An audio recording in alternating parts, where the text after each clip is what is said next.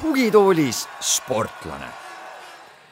tere reedet, äh, Õhtulehe spordiraadio kuulajad. Äh, eetris on järjekordne saade sarjast Tugitoolis äh, sportlane ja täna on külaliseks laskesuusataja Johanna Taljärv. tere. tere. nii väga meeldiv, et said aega tulla, kuuldavasti vist alates juunikuu algusest näeb sind mõnda aega pigem USA-s, mitte enam, mitte enam Eestis, et, et väga palju sa siis kodumaal vist olla ei saagi. Äh, jah, et olen praegu kuu aega, aga siis olen suve USA-s ja siis tulen jälle Eestisse tagasi no võistelda tuleb ju ka. no see jah, aga enamus võistlused ei toimu ka Eestis, nii et siis olen jälle igal pool ära. ja, just paar päeva tagasi, või mitte paar päeva, umbes nädal aega tagasi rääkisime väikese Õhtulehe loo jaoks, et oled põhimõtteliselt vähemalt selle hooaja plaanid paika pannud, et, et eh, suvel siis USA-sse, mitte Eestisse. noh, võib-olla võta alguses ise kokku, et, et mis, miks siis nii eks see dilemma oli mul kogu aeg, et mõttes, et mis on üldse mul variandid, et äh, kuskil peab hakkama treenima ja kuna ma praegu elan Tallinnas või baseerun Tallinnas, äh, mis ei ole just eriti hea koht laskesuusa treenimiseks, kus ei ole tiiru, kus ei ole äh, absoluutselt mitte mingisuguseid nagu mägesid või profiili, ei ole võimalik tõusutrenne väga palju teha, et mul oli vaja leida mingi muu koht. Ja siis kaalusin igasuguseid erinevaid variante ja lõpuks äh, jäid kaalule kaks varianti, et äh, üks oli Otepää ja teine oli Vermont USA-s, kus ma olen varem, mõlemas ma olen varem treeninud, mõlemas ma olen varem suvesid veetnud ja, ja äh, eelmise suve veetsin ka seal Vermontis ja lõpuks kui, kui ma veel ei olnud Vermontis saanud vastust, et kas ma sinna lõplikult saan või ei saa, siis äh, nagu mõnikord on, siis see mõtt või noh, mida sul ei ole, tundub ahvatlevam, et, et siis vot selle järgi ma saingi aru, et õige otsus on sinna minna, sest ma ise tahan seda rohkem kui Otepääle minekut. kaua sa siis nii-öelda praadima pidid seda jah-sõna USA poolt ootama?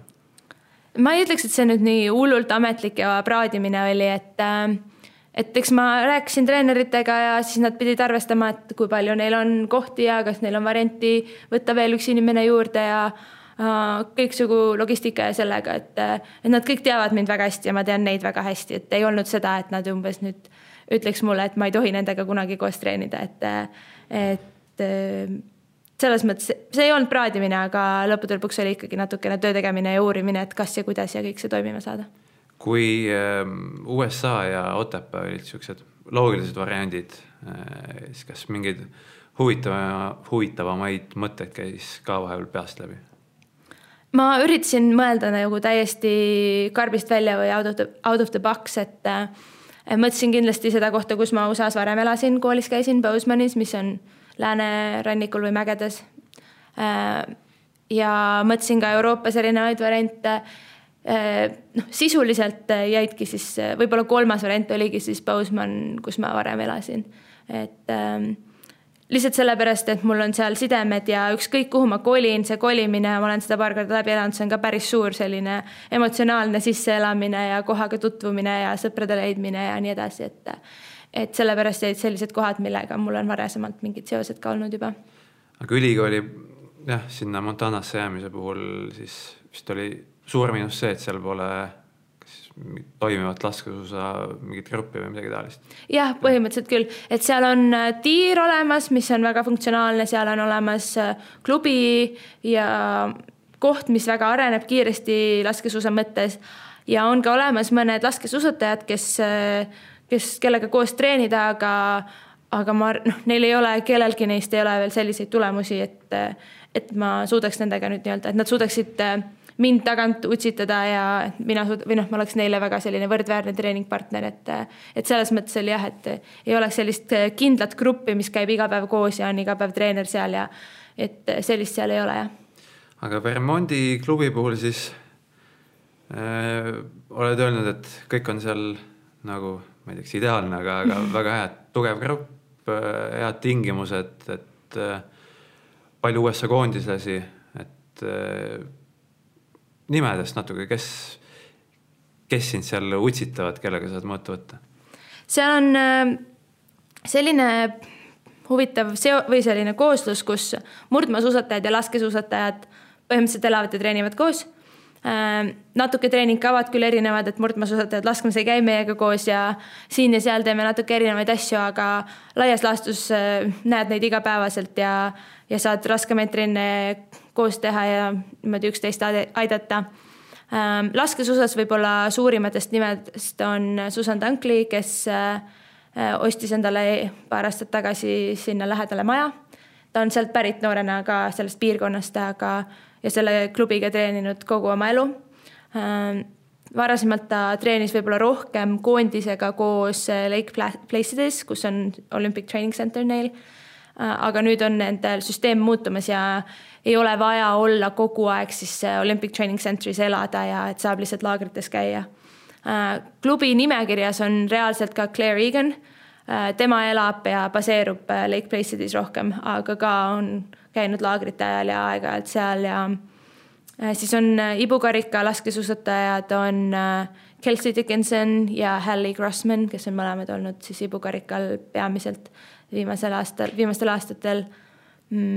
Ja murdmaasuusatamisest võib-olla tugevamad nimed, kes nüüd küll karjääri lõpetas sellel kevadel, oli Aida Sargent, kes on MK-l kindlasti poodiumil olnud ja ka, ka MM-il minu meelest top kümnes olnud ma täpsemaid tulemusi peast ei oska nimetada, aga väga tasemel murdmaasuusataja. Caitlin Patterson, kes on ka maailma karikasarjas punkte toonud ja ka paljud teised, kes on USA, USA tasemel top kümme sõitjad seal USA karussellis, mis on USA naistel päris tugev praegu murdmaas. No aga meil on Tuuli Tomingas ja Regina Oja, mis neil viga on?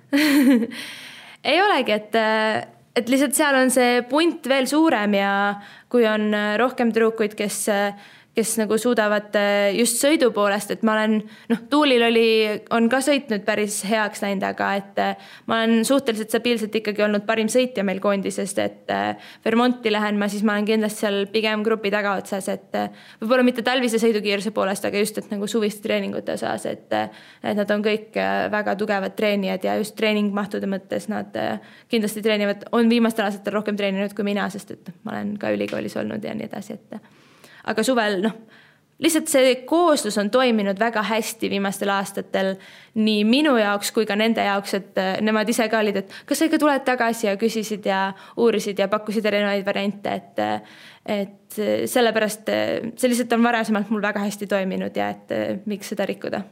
mitte, et Otepää ja, ja. koondislased üldse halvad oleksid et oligi kaks head varianti. et nad siis tunnevad, et sina suudad ka kuidagi neid edasi aidata millegiga ma arvan küll jah, et nad on, või noh, nad on öelnud mulle, et nad ootavad mind tagasi et mingil põhjusel nad seda teevad eee aga jah, Otepääle minekuks oleks siis vist vaja olnud sinna korteri üürida sest.... või no mingi elamispind leida ja,. jah, kas sellele jõudsid juba natuke mõelda või, või enne kui USA-st polnud vastust tulnud, siis sellega nagu ei tegelenud ka üldse?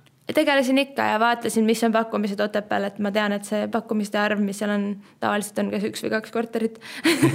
Et ega seal midagi väga, väga vaadata ja uurida ei ole, et äh, eks ma Otepää osas on jälle, ma olen sedasama rada käinud ja, ja enne USA-sse minekut, noh, võib-olla ma, võib-olla on see natuke seotud ka sellega, et et kui ma olin nii noor ja ma veetsin seal väga palju aega ja suvesid ja võib-olla põlesin natuke läbi, et sellepärast ma selle kunagi USA-sse mineku otsusega tegin, et, et võib-olla sellised, sellised jah, et, et sellised mälestused, pluss Otepääl ma tunnen seda, et minu pere ja sõbrad on enamasti Tallinnas baseeruvad ja Äh, olgugi, et ma olen Eestis, ma ei tunne ennast päris kodus Otepääl, et äh, jah, ma lähen sinna küll nagu nii-öelda treenima, aga vabal ajal mul ei ole seal sellist äh, nii-öelda tugisüsteemi, et Tallinn tundub nii lähedal, et Otepääl olles, aga samas ka nii kaugel, et et ei saa ikka päris niimoodi, et hommikul tulen Tallinna ja õhtul lähen tagasi, et päris nii lihtne see ei ole.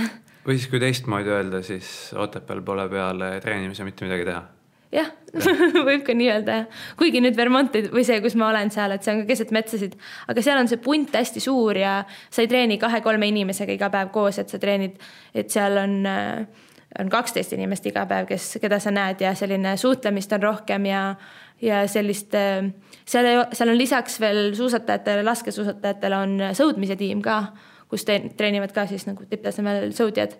Ja siis noh, nendega, neid näeme ja nendega saab suhelda ja et selline suhtlusringkond ja inimesed, kes siis koos teevad asju ja õhtuti ma ei tea, mängime korvpalli või teeme midagi sellist aktiivset ja toredat koos, on selline ringkond on suurem jah.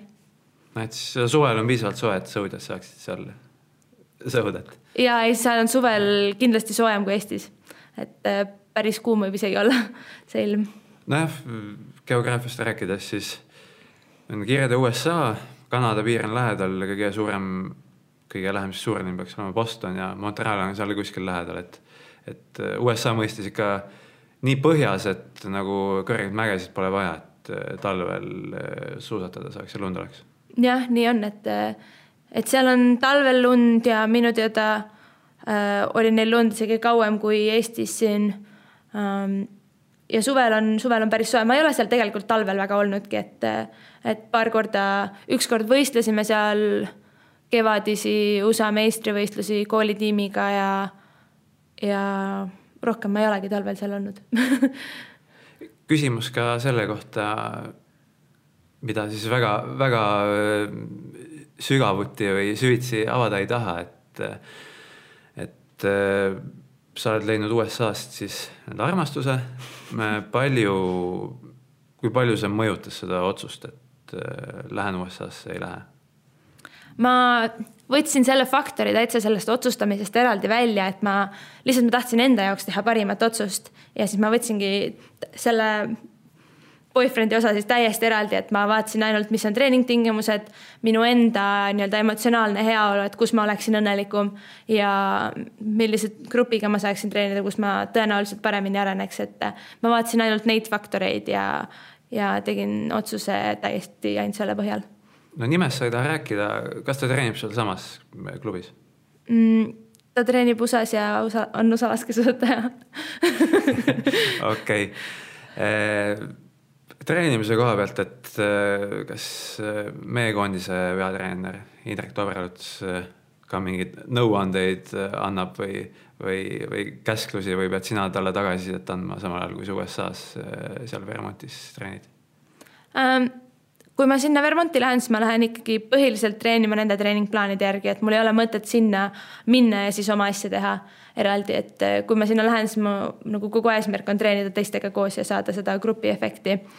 Et Indrekuga ikka suhtleme ja ikka hoiame sidet, et eh, et kuigi ta ei ole nüüd otseselt mind viimasel ajal nagu väga palju treeninud, välja arvatud siis just see võistlushooaeg nüüd viimatine siis äh, ma arvan, et ta sai just hiljuti meil hooaja lõpetamisel aasta parima treeneri tiitli ja ma arvan, et ta väga-väga väärib seda. et varem ei ole koondise treenerid seda kunagi saanud, et alati on klubi treenerid saanud seda, vähemalt viimase, viimase aja jooksul. ja temaga on jah selline, et, et me teame üksteist väga ammu, me olime koondises koos, tema oli koondises vanim, mina olin koondises noorim, et, et äh, ei ole kunagi olnud sellist asja, et et ei saaks suheldud või asju jagatud, et eh, eks teda ka huvitab, et võib-olla mida seal USA-s teistmoodi tehakse ja et, et kuidas, mida saaks nagu mingeid uusi ideid ja mm. asju ka Eesti koondise juures kasutada. Neid saladusi oled nõus avama talle? Ja ma arvan, et see ei ole nagu otseselt saladus, et, et ehm, et noh, kui seal oleks mingid hullud ulmesaladused, siis mind ka sinna juurde vast ei lastaks USA-s. et aga lihtsalt ikkagi, et ühes kohas tehakse asju natuke niipidi, teises kohas naapidi ja mõned asjad sa saad üle võtta, mõned asjad sa ei saagi Eestis. sa ei saa võtta nagu sedasama asja ja panna seda teise keskkonda ja see lihtsalt ei toimi, et. et näiteks kui meil on seal tõus, millest me saame kümme minutit järjest teha mingit lõiku üles ja on ainult tõus, siis Eestis sa reaalselt ei leia sellist kohta, kus sa saaksid teha kümme minutit järjest mm. -hmm. et selliseid noh, asju lihtsalt ei ole et mõned asjad on võimalik üle võtta väga lihtsalt, mõned asjad ei ole. aga alates sügisest äh, suurema osa ajast äh, veedad siis Euroopas võistlustel, äh, laagrites, siis on nii-öelda Indrek Boss? jah, et ma olen, viimased aastad ma olengi niimoodi pendeldanud nii-öelda mõnes mõttes kooligrupi, kui ma treenisin kooligrupiga kuni eelmise kevadeni ähm, siis oma ülikooli suusatiimi juures, et siis nende treeningplaani ja koondise treeningplaani või siis Vermonti treeningplaani vahel, et viimastel aastatel pigem siis see kooligrupp ja Vermont, et ma ei ole Eesti koondisega väga palju koos treeninud. pluss siis kõik, mis sinna vahele jäi, mingid hetked, kus ma ei olnud kas kummagiga koos või olin koondisega koos või olin täiesti kuskile ise läksin, siis ma panin, panin ise need plaanid kokku ja see sügis ka tegelikult, et ma ei treeninud enam koolitiimiga koos sellel sügisel, kui ma Postmanis olin ja mul ei olnud ka otseselt Indrekult äh, juhtnööre ja samamoodi ka Vermontist, et mul oli igalt poolt sellised väiksed näpunäited, aga lõppkokkuvõttes tegin ise seda plaani. aga siis mingit väga suurt erinevust äh, nende ideoloogiate vahel siis ei saa olla, et äh, kui oleks, siis oleks palju raskem? kindlasti jah, loomulikult on erinevused, aga, aga lõppkokkuvõttes äh, mingid erinevused rikastavad, mingid äh, või noh, et see aitab kaasa, aga kui oleks liiga suur ja drastiline, siis see, siis see oleks jah, võib-olla raske, aga noh, lõppkokkuvõttes me üritame samal alal parim, paremaks saada ja kes kõige kiiremini suusatab ja kes kõige paremini laseb, see, see on parim, et neid peavad kõik arendama. kas mõni teine eestlane ei nillinud, et tahaks ka USA-sse samasse klubisse tulla? ei ole keegi küsinud mult jah seda täiesti individuaalne projekt selles mõttes? jah, ma ei kujuta ette, et kas üldse nagu no, see oleks variant, et võib-olla võtaks, ma tõesti ei tea, et ähm, mingi hetk mul vend uuris seda asja, aga see oli paar aastat tagasi, see oli siis, kui ma kõige esimest korda sinna läksin suvel. Ähm,.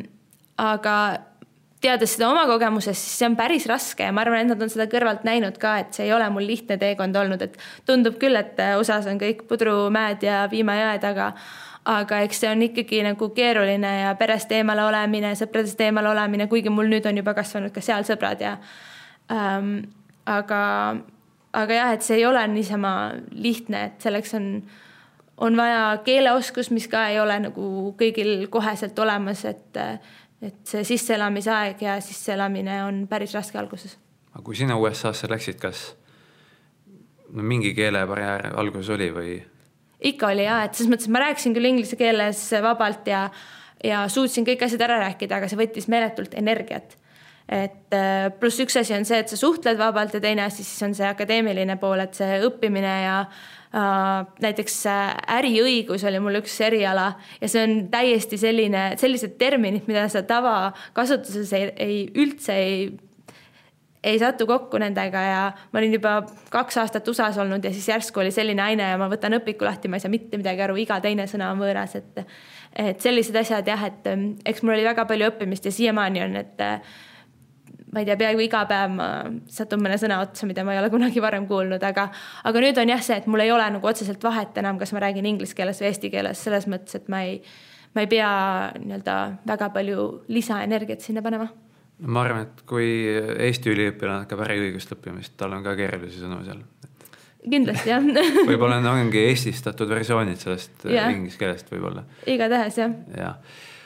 ma saan aru, et seal treeningkeskuses äh, on isegi võimalus või kohustus äh, loomade eest ka hoolitseda ja, ja põllutöid teha, et kas äh, kõplamine ja, ja kanalas siis toimetamine on selge ma ei ole kunagi seal kõblanud ja kanalaks on seda äh, mõnda kanahoovi peal päris raske Aa. nimetada et seal on jah, selline.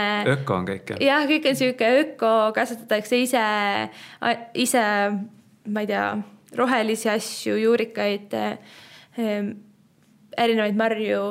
ega jah, ma olen ise ka pool aega maal kasvanud ja, ja minu jaoks sellised asjad ei ole võõrad, aga ja seal on nii palju erinevaid asju, mida me teeme, et me lihtsalt äh, aitame, kus iganes vaja on ja, ja ei löö ühegi asja ees risti ette, et. aga teile on siis öeldud, et äh, peate, peate nagu aitama mm,? selles mõttes, et see on vabatahtlik, aga selles mõttes see on sult oodatud ja ma arvan, et see on väga hea ja see on üks asi, mis annab lisaväärtust sinna Vermonti mineku juures, et et sul on mingisugune muu funktsioon, sa tunned ennast vajalikuna lisaks sellele, et sa oled sportlane, et see varem mul oli see koolist, eks ole, et ma tegin midagi veel lisaks ja nüüd on siis äh, ka mingisuguste muude projektide aitamisega seal, et et ma ei ole, mul ei ole otseselt ühtegi mingit kindlat tööd, mida ma seal hakkan tegema. et ongi, et äh, ma ei tea, on vaja teha seda üks päev, teine päev toda ja näiteks me viime läbi lastele treeninguid seal, nii maastikurattatreeninguid, et kui ka noh, põhimõtteliselt suusatreeninguid, aga suvel ehk siis jooksmine, rullsuusatamine, erinevad mängud, kasvõi näiteks kui tulevad lapsed laagrisse, siis oled öösel see öövalvur neil või mis iganes vaja on, et, et see on päris põnev ja sa õpid iseendast uusi külgi tundma ja õpid erinevaid uusi oskuseid ka sellega. aga needsamad juurviljad jõuavad siis teie enda söögilauale ka? ja et see on selline ähm,, seda kutsutakse Crashbury Outdoor Center ja seal on äh, tehakse laagreid, need, mis on siis nende korraldatud, aga inimesed saavad tulla ka siis sinna sõudmislaagrisse, inimesed saavad ise korraldada laagri, et tulevad oma siis treeneriga sinna kohale, jooksmislaagrid, erinevad üritused toimuvad. Ja seal siis äh, saab äh, toa rentida või väikse majakese rentida ja siis seal sööklas äh, süüa, sest seal ei ole muid selliseid variante väga, kuhu sa saaksid välja sööma minna või erinevaid muid toidukohti, et siis äh, ja siis seal sööklas, sinna sööklasse jõuab siis kõik see, mis on ise kasvatatud ja äh, ise tehtud ja ülejäänud toiduained on ka kõik kohalikku päritolu ja orgaanilised ja väga vastutustundlikult äh, hangitud.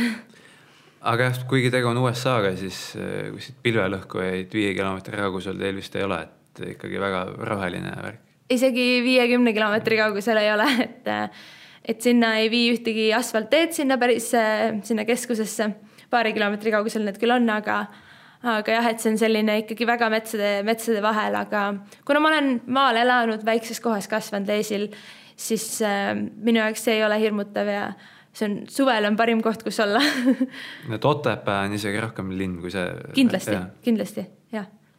ööklubi seal ka ei ole? ei ole, see oli põhimõtteliselt see keskus või keskus on nagu täiesti omaette ja siis see külakeskus on äh, mingi kolm, kaks-kolm kilomeetrit eemal. et, äh, et seal ja seal ööklubi küll ei ole seal on kaks väikest külapoodi. ja see on kõik? ja see on kõik. noh, pood on vajalikum asutus kui ööklubi tavaliselt. tavaliselt jah ja.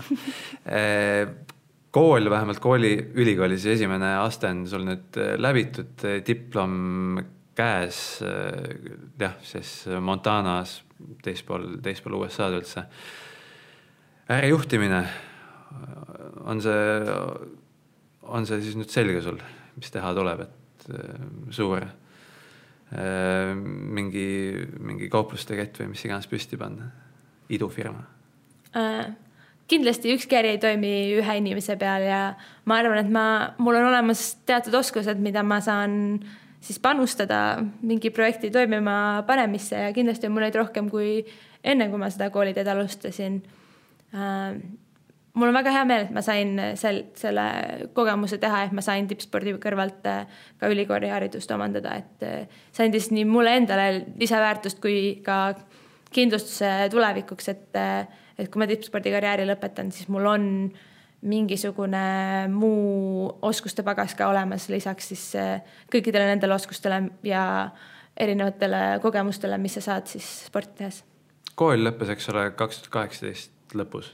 kaks tuhat kaheksateist detsember, jah. jah, et kas sa nüüd selle aja jooksul oled juba saanud kedagi mingi ideega või mingi nipiga aidata või enda kasuks eh, mõnda tarkused ära, ära kasutada?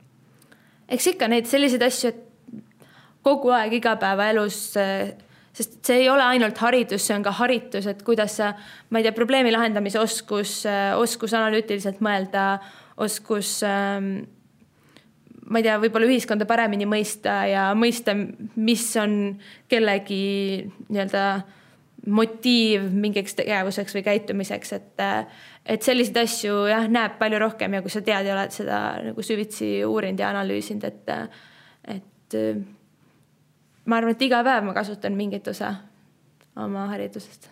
aga sinu kogemuse järgi, kas sellise koormusega õpingud nagu, nagu sul olid, kas see tipptasemel laskesuusatamisega tegelemisest segab ka kõvasti? Mult on seda väga palju küsitud ja kõik arvavad, et oi, see hullult segab, hullult segab ja jah, mingil määral oli tore nüüd see hooaeg teha niimoodi, et ma ei pidanud, pidanud kooli pärast muretsema, aga samal ajal ma tundsin ka suurt tühimikku, et, et ähm, ma tunnen ja ma arvan, et see on väga paljudele kasuks, kui neil on mingi asi kõrval. et kas see peab nüüd olema just nagu, mina võtsin põhimõtteliselt kõik semestrid rohkem kui täiskoormust äh, aine, täiskoormusel aineid, et et võib-olla see ei pea olema päris nii suurel, nii suurel mahul, aga aga jah, ma tunnen, et midagi, midagi nagu lisaks peab olema ja mingisugune muu asi ja muu eesmärk ja motiiv peale spordi võiks ka olla, et et kui, kui mõni ei taha, siis loomulikult ei pea, aga minu jaoks see tuli ka väga suureks kasuks, et mul oli, oli kool kõrval ja. kuidas sa selle tühimiku täidad siis nüüd ähm,? Tegelen vaikselt siin erinevate projektidega ja üritangi enda jaoks äh, mm, eks välja mõelda, mis oleks minul sedasi, mida või sellist, mida ma saaksin ühiskonnale pakkuda, et et mis võiks olla minu nii-öelda projekt, millega ma tahaksin tegeleda, mille, mille suunas ma tahaksin energiat suunata ja kuidas siis see saaks ühiskonda aidata, et eks mul mõtteid on juba, aga enne kui need on päris lõplikud, siis ma ei hakka ette kiirustama nendest no projekt on tore sõna, aga mis, mis valdkonnas umbes või, või, või mida mõtled selle all? hetkel ma olengi pigem sellise brainstorm imise järgus, et ma mõtlen absoluutselt kõiki valdkondi, et vaatan, noh, eks ikka mingid asjad, mis sind on alati huvitanud ja mis, mis, mis on südamelähedasemad, et kindlasti noored ja sport on mulle südamelähedased, kindlasti on loodus mulle südamelähedane. kindlasti ma olen selline aktiivne ja hullult pealehakkaja ähm, et erinevad asjad, mis või kuidas neid näiteks mitut asja ühte panna, eks ole. et, et ma praegu üritangi välja mõelda ja nii-öelda viimistleda neid ideid, mis mul juba on, et, et sellest nagu mingisugust produkti teha.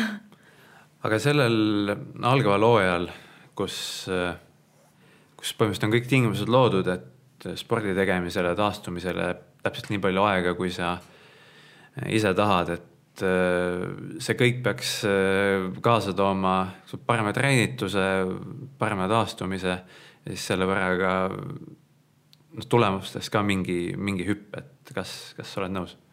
teoreetiliselt küll, aga kindlasti, mis, mis see kõik nii-öelda ideaalsetes oludes treenimine ka kaasa toob, on suurem pinge.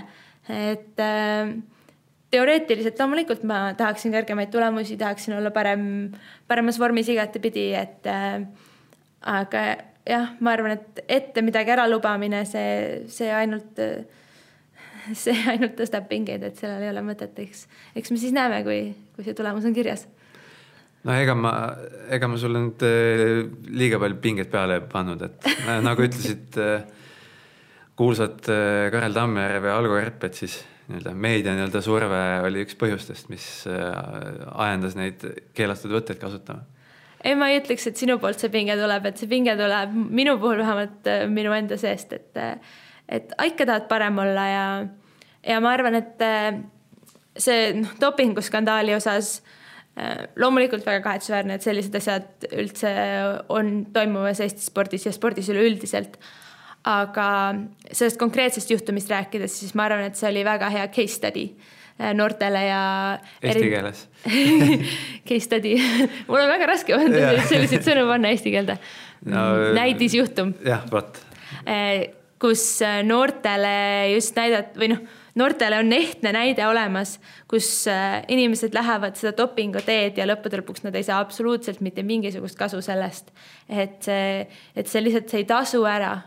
ja ma arvan, et see on, see on jah, kahju, et see juhtus, aga kui midagi positiivset otsida, siis ma arvan, et see on äh, väga hea näide, et et miks ei tasu, miks ei tasu dopingu teed minna ja ebaausat mängu mängida, et need asjad tulevad välja ja nagu ka Tammjärv ise ütles, et kuskil, ta vist rääkis ühes USA podcast'is ka, et tal tal olid süümekad, kui ta sai liiga häid, häid tulemusi, sest ta teadis, et need ei ole ausalt tehtud. ja noh, mis, mis minu mõte on ka, et noh, kui sa võidadki selle ebaausalt, kujuta ette, sa oled olümpiavõitja ja sa lähed, räägid ju, ma ei tea, lastele käid üritustel siin ja seal, see on põhimõtteliselt nagu sinu peamine asi sinu identiteedist. ja kui sa ise tead, et sa ei ole seda ausalt saavutanud, siis kujuta ette, mis tunne sul on, see on päris, võib päris kohutav olla, et kujuta ette, kogu sinu elu on üles ehitatud valele. et, et noh, ma ei, ma ei tahaks kunagi selles olukorras olla noh, või võtame noh, teistsuguse näite, et kui ongi, et mõni sportlane on selline, et keda mõjutavad mingid ajakirjanike arvamused või, või isegi enda tuttavate arvamused, et noh, miks sa siis nii-öelda nii kehv oled või et ma ei tea, kolmekümne kuues koht ainult, et ja siis paned sellele dopingut, saad, saad niisuguse koha, mille järel on põhjust ajakirjanik öelda, et noh, kurat, näitasin nüüd teile mm. -hmm. aga siis kui sa uuesti nagu järele mõtled, siis tegelikult ei näidanud midagi. no just. tühjus. just. et jah, et need jah, Tammjärve ja Kärbi siuksed väited tundusid kuidagi ei ole, ei ole kahtlased, mingi meediasurve või mida iganes, et ma, ma ei tea. Sellest kuidagi ei mõistnud, aga noh, teisest küljest ei tea, mis on see piir sihukese haipimise ja liigse negatiivsuse vahel, et see on nagu väga väga-väga kitsas sihuke joon või, või kitsas köis, kus käia, et nagu meie ajakirjanike puhul ka, et kui mm. hakkad mingist inimesest liiga palju kirjutama, siis on tegu haipimisega ja kui üldse ei kirjuta, siis miks te olete ära unustanud mingid sportlased või. No laskesuusatamise puhul on muidugi vähemalt see, et see on, see on üsna, üsna populaarne. nagu olen kuulnud, siis televisiooni reitingud on ka päris head. Online meedias loetakse ka artikleid päris palju, et seega nagu põhjust on ja tuleb kirjutada, et mida teeb Tuuli Tomingas, mida teeb äh, Tali Järvine ja edasi, et. et ma ei teagi, kuidas, kuidas me siis äh, teisse peaksime suhtuma, et, et Tomingas saab seal viieteistkümnendaid kohti, sa oled seal kahekümne piiri peal, et. et olete siis piisavalt kõvad, et teist tuleks kogu aeg rääkida või mitte või ma, ma ei tea. ma arvan, ega seal ei olegi sellist nii-öelda õiget vastust ja, ja noh vahepeal oli suusatajatel selline, et põhimõtteliselt äh, nagu mina vaatasin ka mingil määral kõrvalseisjana seda, kuna ma olin USA-s ja sain natukene nagu sellest olukorrast väljas olla ja siis nii-öelda vaadata. Äh, pluss siis laskesuusatajana ma ei ole päris suusataja, aga aga jah, et, suusatajatel tundus olevat küll nagu silt otsa ees, et kui nad on suusatajad, siis on umbes, et võib mind sõimata silt on ju mm. -hmm. et vahepeal läks see asi päris hulluks nendega, et lihtsalt inimesed kuidagi, see tundus nagu ühiskonnas aktsepteeritav, et suusatajaid võibki sõimata valimatult. ja mis ma olen Eestis versus siis USA-s suhtumises sportlaste suunas näinud seda just, et, et Eestis kuidagi arvatakse, et kui sa oled sportlane, siis või nagu, kui sa oled valinud selle tee, et sa oled sportlane, siis, siis sa peadki tulema toime või siis sa peadki nagu arvestama sellega, et, et kõik võivad sind sulle öelda, mida nad arvavad, et tegelikult on sportlased täpselt samasugused inimesed kui kõik teised, et täpselt samamoodi ka kõikide teiste tuntud inimestega, et, et lihtsalt iga, iga liigutus, mis sa teed, olgu see siis väga õige või väga vale, saab siis nii-öelda veel suuremaks puhutud. et kui ma ei tea, mõni poliitik jääbki vahele kuskil mingisuguse, ma ei tea, purjus peaga sõitmisega või asjaga, siis see puhutakse veel suuremaks. samal ajal keegi teeb mingi väikese hea teo, teo, siis see ka võidakse puhuda hästi suureks, et et, et jah, et see, see on ainuke vahe, aga need inimesed seal taga on täpselt samasugused inimesed äh, nagu iga teine, et, et loomulikult mõjutab see ka sportlast, kui keegi ütleb talle halvasti ja, ja ka mul on olnud selliseid olukordi, kus on kas ajakirjanike poolt või siis, või siis tulnud kuskilt noh, kommentaaride kaudu, ma ei loe neid tavaliselt, sest et muidu lihtsalt läheks ise lolliks, aga, aga inimesed ikka räägivad ja me kõik teame, isegi kui keegi näkku ei ütle, siis kuule, öeldakse, et kuule, ära seda artiklit loe umbes niimoodi mm -hmm. noh, et keegi, kes hoolib sinust, siis sa tead, et noh, järelikult sellega midagi head ei olnud ja, ja tahes-tahtmata see natuke ikka mõjutab, on ju. ja Eestis ma ütleks, et on sellist negatiivsust sportlaste suunas päris palju võrreldes just USA-ga. et äh, ollakse väga kriitilised, et, et miks ei ole tulemust ja nõutakse tulemust ja, ja mis on siis võib-olla, ma ei tea, kas see on päriselt tõsi, aga äh, Vene ajast jäänud see, et äh, noh, Nõukogude Liit oli ju hiiglasuur riik ja keegi kuskil oli ikka alati tipus, on ju ja noh, vaatame siis nüüd, pluss siis sport oli riiklikult päris kõrgelt äh, toetatud. ja noh, kui me vaatame nüüd tänast olukorda, mis on meil Eesti, on imeväike riik, no ülipisikene võrreldes teistega, rahvaarvult veel enam on ju, et võib-olla riigi suuruse mõttes on ju näiteks Sloveenia on meist pindalt väiksem, aga inimesi on ikka kordades rohkem, et äh, pluss siis Eesti spordi äh, nagu kui palju see on riiklikult toetatud protsendi mõttes ei ole eriti suur võrreldes mõnede teiste riikidega, mis on meiega sama suured. Mm. -hmm et noh, me ei saagi eeldada kogu aeg seda võitu, võitu, võitu, võitu. Et ja siis, aga kui seda ei ole, siis ei ole see inimene halb, see sportlane ei ole isiklikult midagi mm, kurja teinud, et jah, ta võib-olla ei ole suutnud äh, oma täit potentsiaali täita, aga ta ei ole halb inimene, ta ei ole, ta ei ole kurjategija nagu USA-s äh, talisportlastel, no, no võtame murdmaasuusatajad ja laskesuusatajad, et kui nad jõuavad mingil MK-etapil poodiumile, siis nad äh, samas ei saa ju iialgi kuskile eespenni esiküljele või võib-olla kuskil, võib-olla mingi väike nupp kuskil ilmub, võib-olla, võib-olla ei tule sedagi, et no Eestis on hoopis teine asi, et äh, neli äh, väljaannet helistab, pluss veel televisioon ja, ja kõik, kõik muud lähevad nagu hulluks selle peale. Ja erinevad alad on tipus, et USA-s, kui sa näiteks äh, sa ei peagi olema, ma ei tea, võitma baseball World Series'it on ju, et sa võid olla seal mingi eel ma ei tea, eelvoorus mingil mängul teha ühe hea soorituse, siis on sul ka kõik väljaanded, kohalik mhm. meedia, sest seal on ju niimoodi, et äh, ühe linn, ühe, üks linn on juba mitmeid kordi suurem kui, kui meil äh, kogu Eesti kokku, et siis see kohalik meedia pluss siis võib-olla riiklik meedia, et neil on seal seda äh, kindlasti palju rohkem, et näiteks ongi seal pesapall ja Ameerika jalgpall et mis on täi- ja korvpall võib-olla on noh, seal veel suurem, et et need alad on erinevad jah, et seal suusatamine ei ole nii populaarne ja ka laske, laskesuusatamine on veel vähem populaarne. Mm., aga Saksamaal on vastupidi näiteks. Yeah.. Saksamaal on äh, Laura Dahlmeier valiti kogu asjade kõikide parimateks sportlasteks, tema ongi, laskesuusatamine on number üks ja talialadest kõige vaadatum ala, spordiala üldse, et hokide ja hüpete ja mäesuusatamise kõige kõrval, et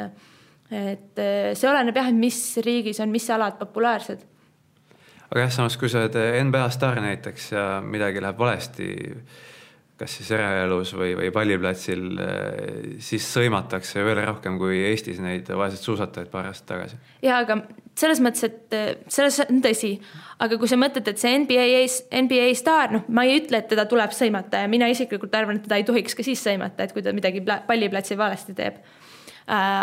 aga kui sa mõtled seda, et et tal on äh, mitmed miljonid lepingud taskus, kus ta saab reaalselt väga suurt palka. ja Eesti sportlased, kes väga paljud panevad oma raha alla selleks, et üldse sporti teha ja maksavad peale sellele siis saavad veel sõimata ka selle eest. no seda küll jah. et see on nagu, et äh, ma ei arva, et ma üldse ei arva, et sportlased peaks sõimama selle pärast, kui neil halvasti läheb, sest et ausõna väga halvasti tunned sa ennast juba siis, kui juba enda sees, ilma et sulle keegi midagi ütleks, sa tead ise väga hästi, et sa oled halvasti teinud. või et su potentsiaal on kõrgem ja sa tegid nagu läksid lati alt läbi, sa tead ise seda väga-väga hästi. ja see sisemine tunne on igal sportlasel olemas, et et ma, ma ei arva, et peab kiitma, kui halvasti läheb, tõesti ei arva, aga, aga sellist nagu valimatut sõimu ja et umbes, et sa sooritust võib-olla panema samale võrdusmärki panema soorituse ja siis sinu isiksuse vahele, et see, ma arvan, ei ole õige ühel, ühelgi juhul. olgu siis see summa, mis sa teenid nii palju või naa palju või, või kui palju sa peale maksad. aga kas seal USA-s need äh, laske- ja murdmaasuusatajad nagu tajuvad ka seda, et äh, isegi kui nad teevad mingi hea tulemuse, mis jah, Eestis või isegi Soomes, eks ole, vallutakse kõik ajalehtede suured pinnad, eks ole, ja televisioonis esiuudised, et eh, sealsamas ei, huvitab see väga väheseid, et kas see kuidagi mõjutab ka neid või nad on leppinud sellega või see on, ongi nagu, nad ongi selles ruumis üles kasvanud? Äh, no Jesse Diggins on äh, praegu ikkagi USA-s nagu võib-olla mitte esimese klassi staar, aga ikkagi üleameerikaline staar, et kui sa oled, äh, oled olümpi-, jaa, selles mõttes, et tal on väga palju meedia asju ja ja minuga tulevad suvalised inimesed rääkima, kui nad näevad, et mul on suusakott kaasas lennujaamast mm, -hmm. mingi oo oh jaa, ma ikka vaatasin seda Jesse Digginsi sõitu ja et mis see, mis see suusataja oli, ta on ikka nii äge, see Jesse Diggins, täiesti suvalised inimesed tulevad rääkima ja teavad ta nime ja et selles mõttes, et et ka suusatamine, sul on võimalik jõuda, jõuda tippu, mis ongi kõige suurem põhjus võib-olla, miks äh, suusatamine, laskesuusatamine ei ole nii populaarsed hetkel USA-s, on see, et USA keskendub väga palju ainult olümpiale mm, -hmm. kui siis need on olümpiaalad.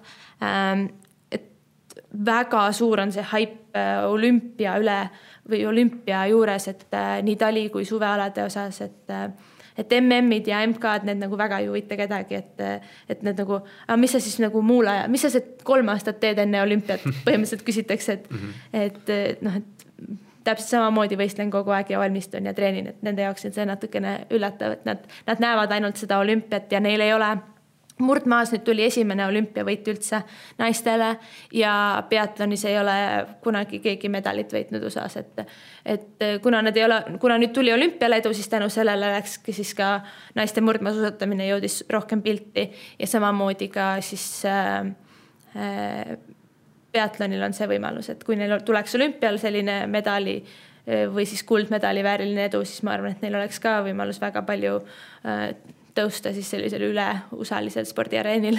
kas ma saan õigesti aru, et kui, kui Digins poleks seda olümpiavõitu saanud äh,, tuli vist paaris sprindis mm, -hmm. et äh, aga oleks mingi, ma ei tea, kuuekordne maailmameister, noh, aastate jooksul kokku mm, -hmm. et siis ta oleks väiksem staar, et see üks olümpiavõit kaalub üle, üle kõik, kõik muud tiitlid äh, USA-s tähelepanu mõttes kindlasti, sest et ta on maailmameister, ta võitis aastat ei julge öelda, aga no,. kuute vist ei ole. Kicken Randalliga on maailmameistritiitli võitnud mm -hmm. ka paaris sprindis paar aastat tagasi, et.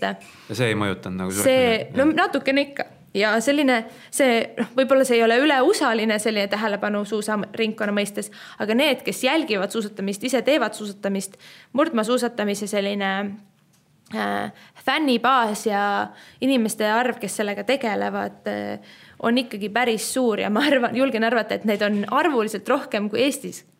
lihtsalt riikide suuruse mõttes, et nad võib-olla proport- või proportsionaalselt mm -hmm. on kindlasti väga palju vähem kui Eestis, aga numbriliselt on võib-olla isegi rohkem kui Eestis jah, suusatamise jälgijaid, laskesuusatamise jälgijaid.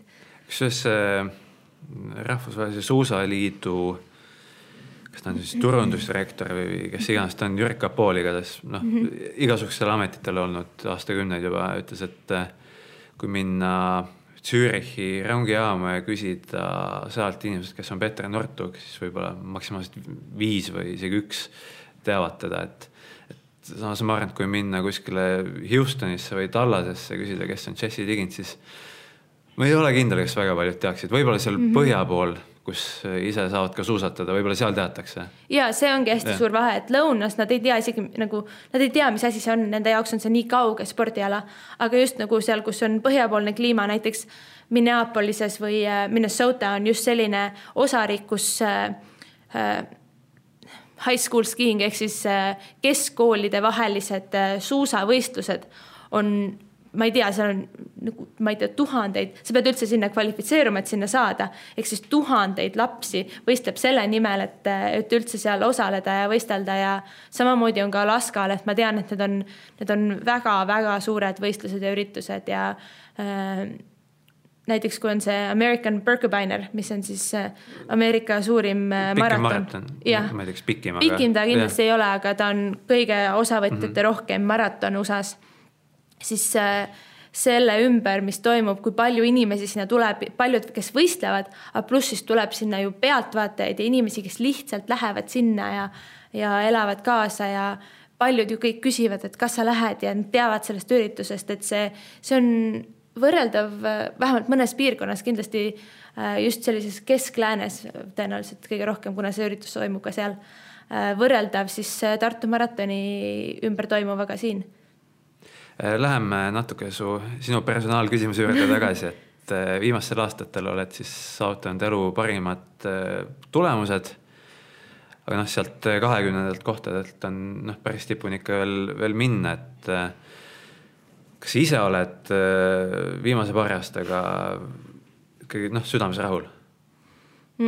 Jah, kindlasti, et minu eesmärk on alati olla parem, kui ma ise ennem olin, et äh, ja kui ma saan olla kasvõi natukene parem, siis noh, oligi olümpial tuli kahekümne teine koht ja nüüd MM-il kahekümnes koht, et, et jah, et selles osas ma ikka olen rohkem, rohkem rahul või kuidagi rahul, et ma, ma suutsin näidata arengut, ma suutsin ise, iseennast ületada, sest alati on see, et jah, ma olin äh, kolmekümnes, et see tundub nagu näiteks realistlik, et ma jah, vot seda ma suudan, onju, aga kõik, mis jääb sealt ettepoole või kõrgemale, tundub nagu, et kas ma suudan seda teha või selline äh, nagu nii-öelda puutumatu maa või tundmatu maa veel, et et kui sinna jälle, et oh, ma jälle suutsin nagu, et ei ole see midagi nii erilist, et ja ma jälle suutsin olla parem, et loodetavasti see hüpe või noh, õnneks mul on olnud sellised nii-öelda väikesed, väikesed parandused ja need tunduvad endale sellised noh, parajad, et mind hoida motiveerituna ja, ja, ja rahul, aga samal ajal need hoiavad mind ka niimoodi, et kahe jalaga maa peal, et tuleb kõvasti tööd teha, et saavutada selline, selline väike-väike edasiminek. Sellise seisu pealt on vist hea tunne suvel ka ettevalmistust teha ja trenni minna, et äh, kuidagi nagu otseselt pole mingeid tohutuid pingeid veel, aga samas tulemused on ka siuksed, kus, kus tunned, et oled juba vähemalt tipu lähedal. ja ikka, et, et loomulikult, kui ma, kui ma tunneksin ja teeksin sama palju trenni ja pingutaksin hullult, hullult, hullult ja ei tuleks mitte midagi, et kogu aeg viimaste seas, siis siis loomulikult oleks raske seda motivatsiooni leida ja praegu, kui see on selline pidev areng, siis on ikka äh, kergem ennast motiveerida ja, ja niimoodi edasi minna. no sest kunagist Otepää perioodist äh, tõid välja, et siis tuli nagu mingi läbipõlemine ka, et äh, kas see oli, oli lihtsalt ületreening või, või lihtsalt mingil hetkel tundus, et just arengut ei tule või? ma ei ütleks, et ületreening, pigem oli see, see, et ma olin nii noor, kui ma sinna MK karusselli läksin. kaheksateist, üheksateist. kaheksateist olin, kui ma esimest MK-d sõitsin. Ma olin nii vanuselt noor, aga ma olin ka laskesuusatamisega alustanud alles äh, paar aastat enne seda. ma ei olnud äh, nii oma oskut, oskustelt veel valmis ja ma ei olnud ka siis nii-öelda oma vanuse poolest veel valmis selliseks äh, suureks meluks ja vastutuseks mingil määral. ja ma tundsin ka seda, et et see nii-öelda minu parim iga ja et mul on veel nii palju vaja tööd teha, et ma saaksin sinna äh, ma ei tea, kasvõi MK punktideni onju, et äh, ma tundsin, et see on nii kaugel ja, ja mul noh, too hetk ma maksin ikka väga palju peale, et ma saaks sporti teha ja. rahalises mõttes. rahalises ja. mõttes, aga selles mõttes, et emotsionaalses mõttes, et sa oled kogu aeg ära. ma ohverdasin omal kooli Eestis, et ma noh, käisin küll koolis, aga reaalselt ma ei saanud seal olla. ongi sa ohverdad selle, et sa ei saa olla pere ja sõpradega koos, sa ei saa koolis käia, sa ei saa mingit haridust äh, otse omandada. Äh, pluss siis nagu see rahaliselt see, sa kulutad, on ju, ja sa ei saa teenida, sul ei ole aega tööle minna, sa tunnedki, et, et, et noh, et, et mis ma olen siis kasutaja, samal ajal sa tunned ka seda, et jah, ma tahaks praegu kohe selle hüppe teha, aga realistlikult sa tead, et sul on selleks vaja lihtsalt aega ja sul on vaja seda tööd teha, et vastupidavusalal sa ei saa niimoodi, et oh, ma õpin selle asja ära, sul ongi vaja aastatega see baas ehitada ja vastupidavuse baas just, et et tore oleks, kui see käiks niimoodi, et lups ja valmis, aga realistlikult sa lihtsalt tead, et sul on vaja aega ja, ja selles osas mul oligi, et, et ma teadsin peale see aasta peale Sotšit oli minu jaoks kõige raskem, et ma mul oligi kaks varianti, et ma kas lõpetan ära või ma leian midagi muud, mis ma nagu mingisugune täiesti uus variant. Ja lõppkokkuvõttes äh, oligi see USA-sse minek siis nagu see täiesti uus variant, et et see läbipõlemine, ma ei ütleks, et see oli absoluutselt, see ei olnud mitte kellegi süü, see oli lihtsalt asjaolude kokkulangemine, et et nii, nii ta lihtsalt oli ja, ja ma läksin sinna USA-sse ja sain siis, leidsin selle midagi muud, et. aga see tuli kuskilt tühja koha pealt või? selles mõttes, et ega mulle seda keegi ei pakkunud, ma ise otsisin neid variante ja võimalusi, ma tegin meeletult eeltööd, ma uurisin äh, uurisin netist, äh, ma ei tea, kaks kuud igasuguseid variante, mis mul on, mitte ainult USA kohta, aga kõik muud. ja siis ma sain aru, et jah, ma tahaks USA-sse minna, siis ma uurisin veel seal, mida täpselt, sest et äh, see oli täiesti tundmatu maa minu jaoks. mul ei olnud kunagi sellist unistust, oh, ma tahaks USA-sse minna või mul ei olnud üldse kunagi sellist, lihtsalt oli super võimalus. ja, ja jah, ega ma ei olnud selline sportlane, keda muidu need treenerid otsivad ise kontakti sportlastega, aga mina olin MK-l, ma tegin põhimõtteliselt teist ala üldse, ma tegin laskesuusatamist, seal ma läksin murdmaasuusatamise mm -hmm. tiimi, et, et keegi ei oleks otsinud äh,, ei oleks osanud mind otsida, et ma pidin jah ise selle kõik ära tegema.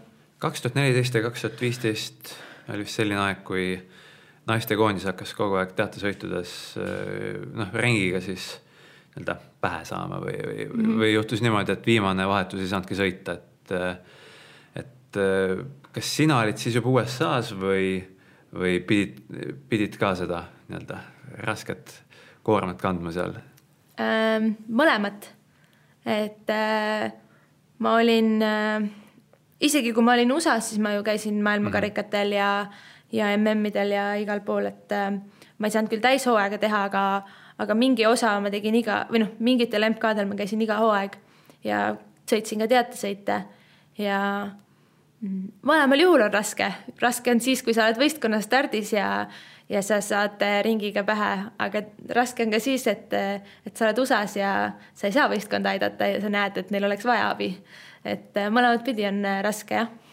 aga sinu isiklik areng ju noh, tulemuste mõttes äh, kohe vist ei paranenud, kui sa ülikooli läksid, et seal läks ikka natuke aega mm,? ei, see tuli või noh, ma olin Eestis ka ülikoolis, et selles mõttes, aga, aga reaalselt see aeg, mis ma õppimisele kulutasin ja koolile, kooli investeerisin, on ikkagi, oli väga erinev, et kui ma olin Eestis, siis ma käisin ikkagi kõik laagrid kaasa ja tegin, aga nüüd USA-s ma käisin iga päev koolis. Mm, kui esimene aasta, kui ma USA-sse läksin, tulin tagasi novembris eh, otse Östersundi. Eh, segateates lasin nulliga ja ja individuaalis lasin äh, esimesed üheksateist märki maha, mida ma ei olnud ka kunagi varem teinud ja olin kolmekümne esimene ja see oli minu parim tulemus, et, et kohe, kui ma sinna läksin, tulid kõige paremad tulemused no,. Okay. Äh, jah, tollel aastal siis aasta peale seda ei olnud seis nagu nii hea ja siis äh, eelmisel aastal oli siis olümpial jälle nii-öelda järgmine samm edasi ja siis see aasta oli ka selline väike samm edasi. aga põhimõtteliselt jah kohe, kui ülikooli läksid, siis see tume aeg sai läbi? jah, ma ei ütleks, et see nüüd mingi hullult tume aeg oli, et ma ei olnud mingi masenduses või, või noh, ma ei tahaks seda üle dramatiseerida, lihtsalt ma tundsin, et ma peaks otsima midagi uut ja midagi muutma, et äh, aga jah, see ülikool koheselt aitas eh, mul tulemusi parandada, et mingil määral ma, mingil määral oli see see, et mul ei olnud absoluutselt mitte mingeid pingeid peal Äh, ma läksin sinna USA-sse selle mõttega, et ma ju ei teadnud, et kui ma USA-sse lähen, kas mind üldse koondisse võetakse, sest ma teadsin, et ma ei saa tulla katsevõistlustele, ma ei saanud, ma juba kuu aega puudusin koolist ja ma ei saanud rohkem enam puududa. ja mul oligi, et noh, et tõenäoliselt või noh, nad ei pea mind nimetama koondisesse, aga noh, kuna neil oli vaja rohkem sportlasi ja treenerid, tollased treenerid siis uskusid minusse, siis nad nimetasid mu ja lõppude lõpuks, ega mina ka ei teadnud, mis seisus ma olen, mul polnud õrna aimugi. et äh, aga lõpuks tasus ära vist ja, no ma kujutan ette seal enne ülikooli minekut, siis noh, ütlesid, pidid ise peale maksma ka rahaliselt, et äh, siis oli see seis kehvem kui praegu, et äh, praegu mingit laenu ei pea võtma laenu ei pea võtma, aga ega raha mägede otsas kindlasti ei ela, et. Äh, C-kategooria vist on. C-kategooria ta, selle normi täitsin ära jah, et aga ega muus osas mul kuni kooli, kui ma koolis olin, siis ma ei tohtinud omada ju põhimõtteliselt sponsoreid ja ühtegi sellist äh, nii-öelda profisportlase äh, sissetulekut mul ei tohtinud olla, et et nüüd tulebki vaikselt äh, otsida ja leida selliseid uusi koostööpartnereid, et äh, kes, kes oleks valmis Eesti sportlastesse panustama ja ja Eesti sportlastega koostööd tegema, et et kui keegi tahab, siis võib Atsi käest minu kontakte küsida jah eh,, aga rahalises mõttes see USA-sse Vermonti minek, see vist on ka hea diil, et nagu võrreldes Otepääga või Eestisse jäämise puhul poleks need kulud väiksemad olnud väga eh, mis jah, tundub küll, et USA-s on nii kaugel, see on raudselt väga kallis, et, et jah, rahaliselt on kindlasti, kindlasti USA variant odavam, jah. kui siis korteri üürida kuskil Otepääl mm? -hmm. seal on nii kõrged hinnad siis Äh, mitte seda, aga lihtsalt äh, see diil, mis ma USA-s saan, on lihtsalt uskumatult hea no põhimõtteliselt tasuta elamine ja. põhimõtteliselt ja. jah e,. natuke higist sportlikku juttu ka, et sinu siis kuulus laskekiirus on, on kogu aeg vist toodud sinu nõrgima kohana välja, et, et on nüüd ka viimase hooaja põhjal ka analüüs tehtud, et mida nüüd parandada tuleks, et, et see asi korda saada? Äh, viimasel ajal on see jah, päris palju teemaks olnud.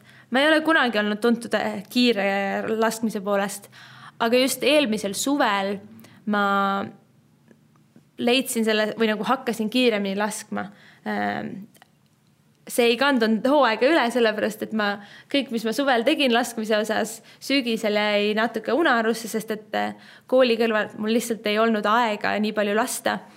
ja siis sellega, just selle nagu pausiga laskmisest, mis mul on kooli tõttu iga aasta tekkinud, siis see, see, mis asi kannatas, oli see laskekiirus, et täpsuse osas, mis ei, see ei kannatanudki nii väga, et noh, mingil määral oli see mulle ka eksperiment, ega ma ei teadnud, mis minuga juhtub siis, kui ma, kui ma väga lasta ei saa.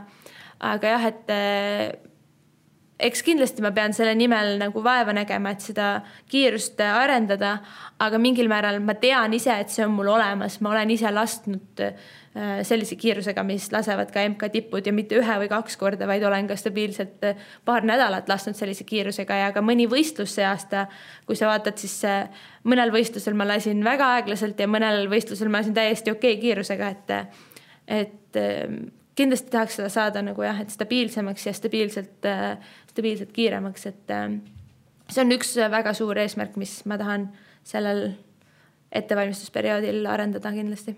aga täpsuse poole pealt, vaatasin eelmisel hooajal oli kaheksakümmend kolm protsenti, nüüd siis seitsekümmend kaheksa, et, et ilmselt sa tahaks, et see number oleks kindlasti kaheksaga, vahet pole, mis laskekiirus on. kindlasti jah, et selles mõttes, et äh, nende numbrite juures nagu liiga analüütiliseks minna ei saa, sellepärast et väga palju oleneb see sellest, mis on tingimused lasketiirus, mis on erinevatel aastatel tingimused, kus sa võistled. kui sa võistled ainult sellistes kohtades, kus tavaliselt ongi head lasketingimused, noh, ma ei tea, Ruupolding, Pokljuka äh, versus kui sa võistled äh, äh, Oberhofis ja nüüd äh, mõnes kohas veel, kus oli ulmetuul ja udu ja kõik, et et sellised üks väga halb laskepäev võib sul terve hooaja statistika põhimõtteliselt alla viia, et äh, et jah, nendesse numbritesse nagu väga kinni ei saa jääda, loomulikult alati tahad rohkem ja täpsemini pihta lasta, et kindlasti see, et ma, kui ma saan rohkem lasta, see toob sellist nagu kindlust, et äh, kindlust minu enda sees, et jah, ma tean, mis ma teen või et ma tean ja ma suudan ja ma oskan ja ja samal ajal ka sellist nagu automaatset tegutsemist, et äh, ma lähen sinna tiiru, ma olen seda harjutanud, äh, ma ei tea, mitu tuhat korda ja ma lihtsalt, ma isegi ei pea mõtlema selle peale, ma lihtsalt automaatselt äh, teen kogu selle protsessi, et kui suudad mõtlemise välja lülitada tiirus, siis see on kõige parem asi ja seda on lihtne öelda, aga väga-väga keeruline teha, eriti pingeolukorras. jah, aga kui viimastel hooaegadel on sattunud niisugused olud, kas on udu või tihe lumesadu või, või väga ebameeldiv tuul, kas kas see lööb sind äh, kõvemini rütmist välja kui neid, kes, kes on saanud rohkem laskmist harjutada? ei, ma ei ütleks seda, et, et see, noh, need on küll raskemad olud, aga ma arvan, et äh, tuule puhul on kindlasti see, et äh, iga kord, kui on rasked olud tegelikult, siis see avab rohkem võimalusi just, et kui sa lased väga hästi, mis võib kel-, MK-sarjas kõik oskavad lasta ja kõigil võib juhtuda, et nad too päev lasevad väga hästi isegi kui on väga rasked olud, siis see annab neile nagu väga suure, kõrged võimalused tõusta ka äh, tulemustes väga kõrgele. just tollel päeval, et, et ta avab nii-öelda uksed kõigi jaoks. Äh, ja noh, kindlasti on siis neid, et kes ebaõnnestuvad ka sellega, et et selline just laske tulemuse osas nii-öelda ettemõtlemine ja planeerimine on ikka väga tänamatu töö, et et see, et sa lased kolm korda väga halvasti, ei näita sinu üldist tase, see, et sa lased küm-, viis korda väga hästi või kümme korda või isegi viiskümmend korda väga hästi, ei tähenda seda, et sa järgmisel päeval ei pruugi kõiki mööda lasta. et see laskmine on jah, selline, see, noh, selle ennustamine on ikka väga-väga tänamatu töö. hooaeg sai läbi märtsi lõpus ja siis äh, läksid kohe vist USA-sse äh,, Alaskale äh,, õpetasid seal kohalikele lastele suusatamist tundub nagu päris sihuke punk asi, mida teha, et ja see Alaska polnud, polnud kuskil seal lõuna pool, kus on ootamatult soe, vaid vist päris põhja välja jõudsid. ja me käisime sellise projektiga, hästi paljud, ma kuulsin sellest läbi erinevate USA suusatajate, kes on, kes on seda varem teinud, erinevad, igalt poolt erinevad, nad ei pea olema tipptasemel, kas siis on suusatreenerid või niisama, ma ei tea, õpetajad on selles projektis osalenud ja äh, lendasime Anchorage'i, mis on siis Alaska pealinn ja kus väga suur protsent Alaska elanikest elab ja sealt edasi siis äh, väikeste lennukitega põhja väikestesse Eskimo küladesse, mis on välismaailmast väga-väga eraldatud, neil, nendesse ei vii mitte ühtegi autoteed ja lähimad äh, asustused on äh, tihti mitmesaja kilomeetri kaugusel. seal ei ole mobiililevi, mitte midagi, seal ei ole autoteid, seal ei ole autosidki. seal külas, kus ma olin, siis ma küsisin siis nendelt tüdrukutelt, keda ma treenisin, et, et noh, tüdrukud, et kas teil siin autosid on siin külas?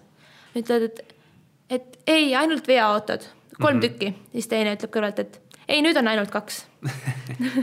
Et neil ei olegi, neil ei ole autoteesidki, neil on talvel lumesaanid ja suvel ATV-d, et äh, nendega nad liiguvad, aga ega neil ei ole seal, see küla on kakssada kuuskümmend inimest, neil ei ole seal nagu kuhugi otseselt vaja sõita, sa saad igale poole jala minna, no loomulikult, kui seal on miinus viiskümmend kraadi ja tuul väljas talvel, et siis ei taha väga jala kuhugi minna.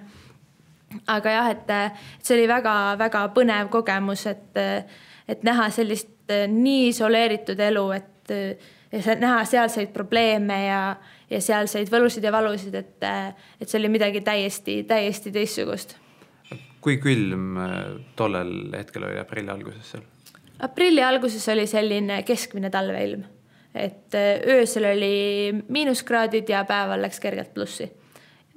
ei olnud midagi nagu nii erilist, et seal hakkas ka kevad tulema ja mis esimesel päeval või teisel päeval äh, üks tüdrukutest mulle tuli ja, ja puistas südant, ütles mulle, et Johanna, tead, ma igatsen seda, et ma, ma näeksin maapinda ilma lumeta ja siis ma tundsin talle väga kaasa, et sa elad ikka küll sellises kohas, kus, kus sa pead seda veel päris kaua ootama. aga sellel äh, ajahetkel vist on päevad ka juba pikad ja valged seal? ja, ja seal on ja. päevad ikka väga pikad, et, äh, et lähed magama siis, kui on veel valge ja tõused üles, siis on jälle valge, et et seal on jah, päris, sa oled art-, sellest polaarjoonest põhja pool, et seal hakkab mm -hmm. ju vaikselt polaarpäev tulema. ja, et siis tegu oli täitsa põliselanikega, et. jah, täiesti ja. põliselanikega. Nad olid ikkagi selles mõttes, et tsiviliseeritud ei kandnud loomanahkasid ja, ja. värki, aga, aga jah, paljud neist, nad noh, ongi, nad ei ole elu sees autosid näinud ja näiteks liiklusesse saata nad nad ei ole, nad ei suudagi väga hästi hakkama saada tsivilisatsioonis. no võib-olla põiklik küsimus, aga kas seal iglusid ka veel on, kus elatakse või elavad majades? majades elavad iglu võid ehitada küll, aga ei, nad elavad ikka majades jah. aa, nojah lõbu.... nutitelefonid ja asjad ja kõik on neil, nii et. aa, okei okay. aga jah, seal on külm, lund on palju, aga ometi on vaja neid õpetada suusatama, et mis, mis värk sellega on?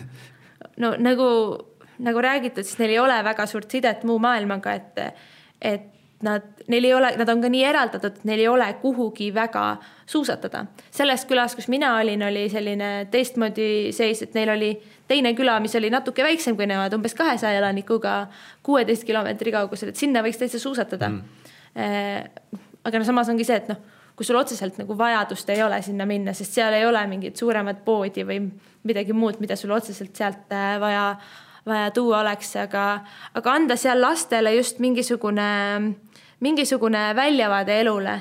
et seal nad on hästi suured korvpallifännid ja NBA fännid, sest et nende jaoks tund-, nemad, neil ei ole, kujutad sa ette, sa, neil ei ole motivatsiooni koolis käia, sest et nad ülikooli minna neil ei ole seal ülikooli mm -hmm. ja nende jaoks minna ülikooli ja nad, väga paljud neist, isegi kui nad jõuavad ülikoolis, nad kukuvad kohe välja, sest nad ei saa tsivilisatsioonis hakkama kahekümne aastasena jõuda esimest korda liiklusesse ja, ja üldse harjuda ära kõige sellega, et nende jaoks ei ole, neil ei ole võõraid. Nad teavad kõiki, nad ei ole kohtunud võõrastega, meie olime ka nende jaoks kohe omad, sest seal ei käi turiste, seal ei ole ühtegi hotelli.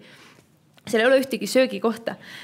Et, et nende jaoks kogu sellise ühiskonnaga harjumine on väga suur asi ja neil ei ole ka seal ambitsiooni, seal ei ole töökohtasid, nad elavad kõik sellest äh, naftarahast, mis siis nende aladel Nad rent-, nii-öelda nende alad on siis suure korporatsiooni all, mis on siis Nana korporatsioon, Nana äh, regioon on see.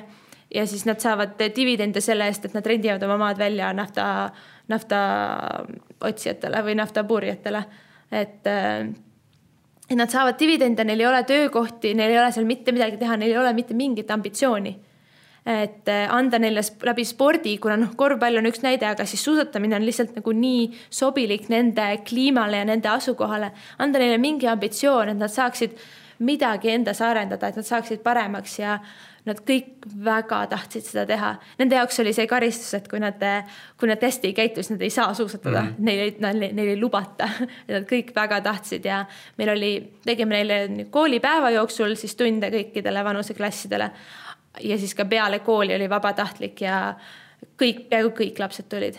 aga mis need siis korvpalliga seob, ma saan aru, et su suusatamine on noh, arusaadav, aga, aga korvpalli ju miinus viiekümnega ei mängi seal äh, no koolis hoones sees, et no, okay. ongi kooli jõusaal on ka selline või mitte jõusaal, vaid kooli spordihoone on siis üldse küla kõige suurem ruum, seal toimuvad kõiksugused, ma ei tea, külakoosolekud mm.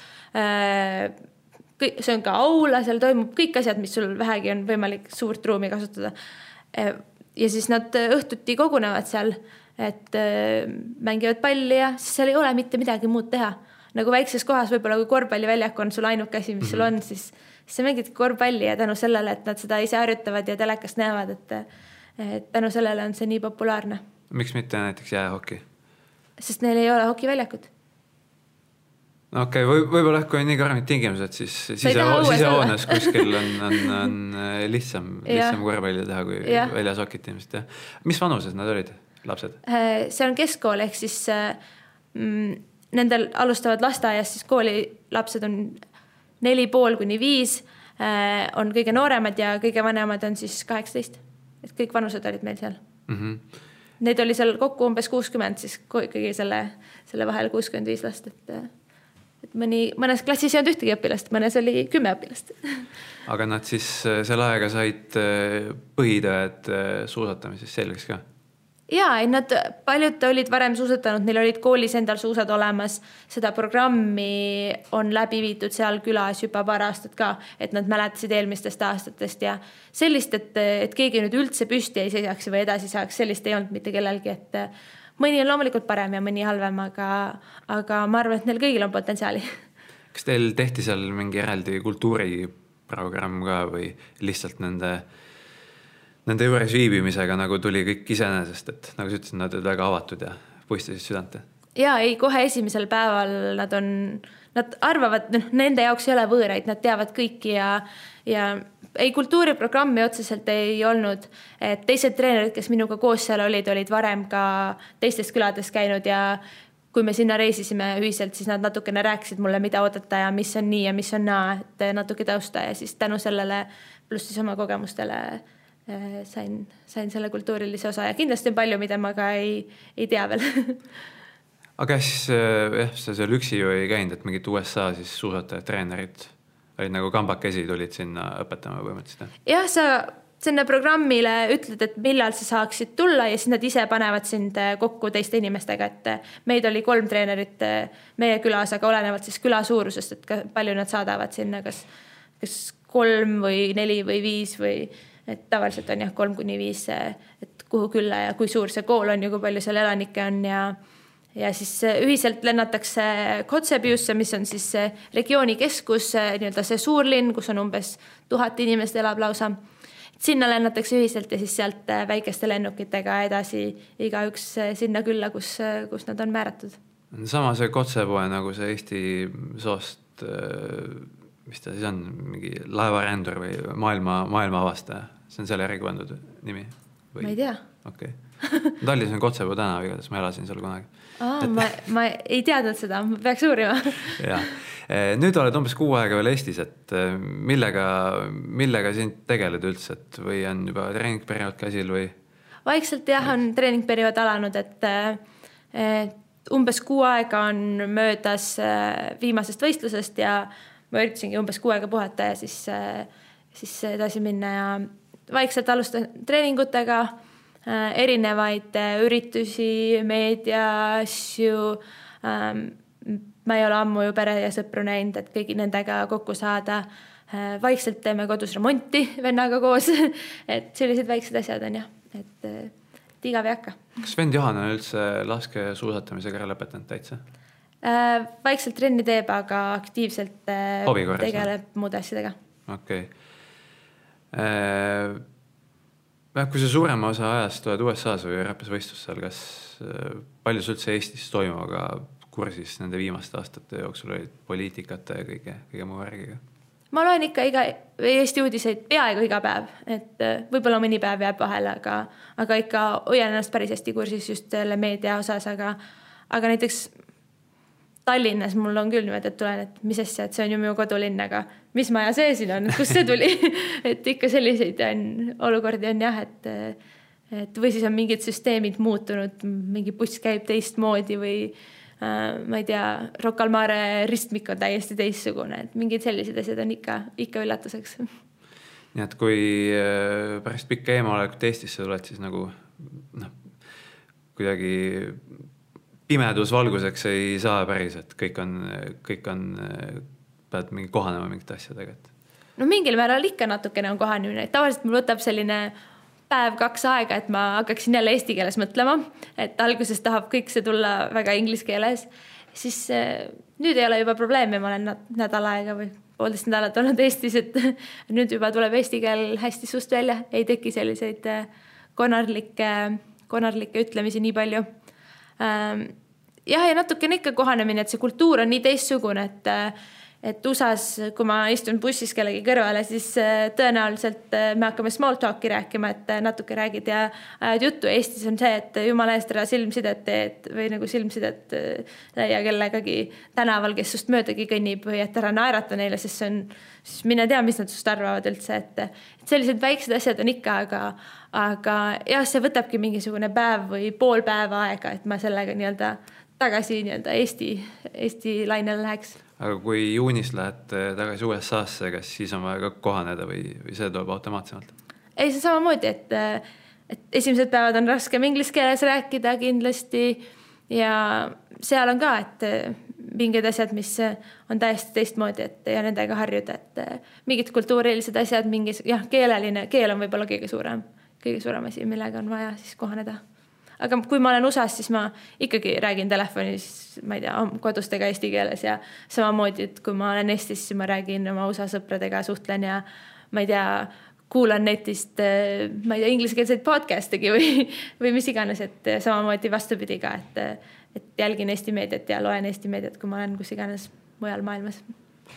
aga pärast siis äh, suve, millal uuesti Eestisse tuled äh,? septembrist tulen Eestisse kuupäeva ei oska veel öelda, aga, aga jah, siis äh, septembris ma arvan, et meil on estikad Otepääl, jälle kuupäeva ei tea täpselt Suve, veel. suvised. noh, rullide pealt ja, estikad. et äh, nendeks äh, tulen vast koju ja siis äh, teen Eesti koondisega mõned laagrid kaasa, mis on tõenäoliselt välislaagrid praeguste plaanide järgi. ja eks ma olen niimoodi, et väikse jupi olen jälle kodus ja natuke olen ära ja et äh, et Eesti on minu jaoks nagu selline baas ikka, et, et kuhu, kust aeg-ajalt läbi astun ja isegi kui ma USA-s olin, siis ma käisin vähemalt kaks korda, isegi vähemalt kolm korda aastas käisin Eestis alati, et et jõulud olin alati kodus ja kevadel olin kodus ja ja iga kord, kui ma olin suve Vermontis, siis ma olin ka augustis korra kodus, et et side jäi ikkagi alles ja siiamaani on. ja mis teeb edaspidi ka, et? ja ma arvan ja. ikka või noh, igatahes selles mõttes, et kõik pere ja sõbrad on siin, et, et seda, et ma, et mul nüüd Eestiga mingit, Eestiga on alati seos ja kodu on alati siin, et, et see ei muutu. nüüd äh, pärast seda podcast'i lähed ka koju või teete remonti edasi ma lähen trenni koju ja siis kodunt trenni. olgu Johanna, suur tänu äh, saatesse tulemast. Äh, loodame siis nii tulemuste mõttes kui ka isikliku elu mõttes kõige paremat sulle Aitäh. soovime, et äh, ja, ja nii on ja tuleval nädalal hoopis uue külalisega ja uue teemaga on ka tugitoolis sportlane eetris. kes see täpselt on, ei tea, saatejuht peaks olema Jarmo Jagomägi järgmisel nädalal. aga jah, seda näeb siis nädala aja pärast. tänud kuulamast ja kohtume taas. aitäh oh..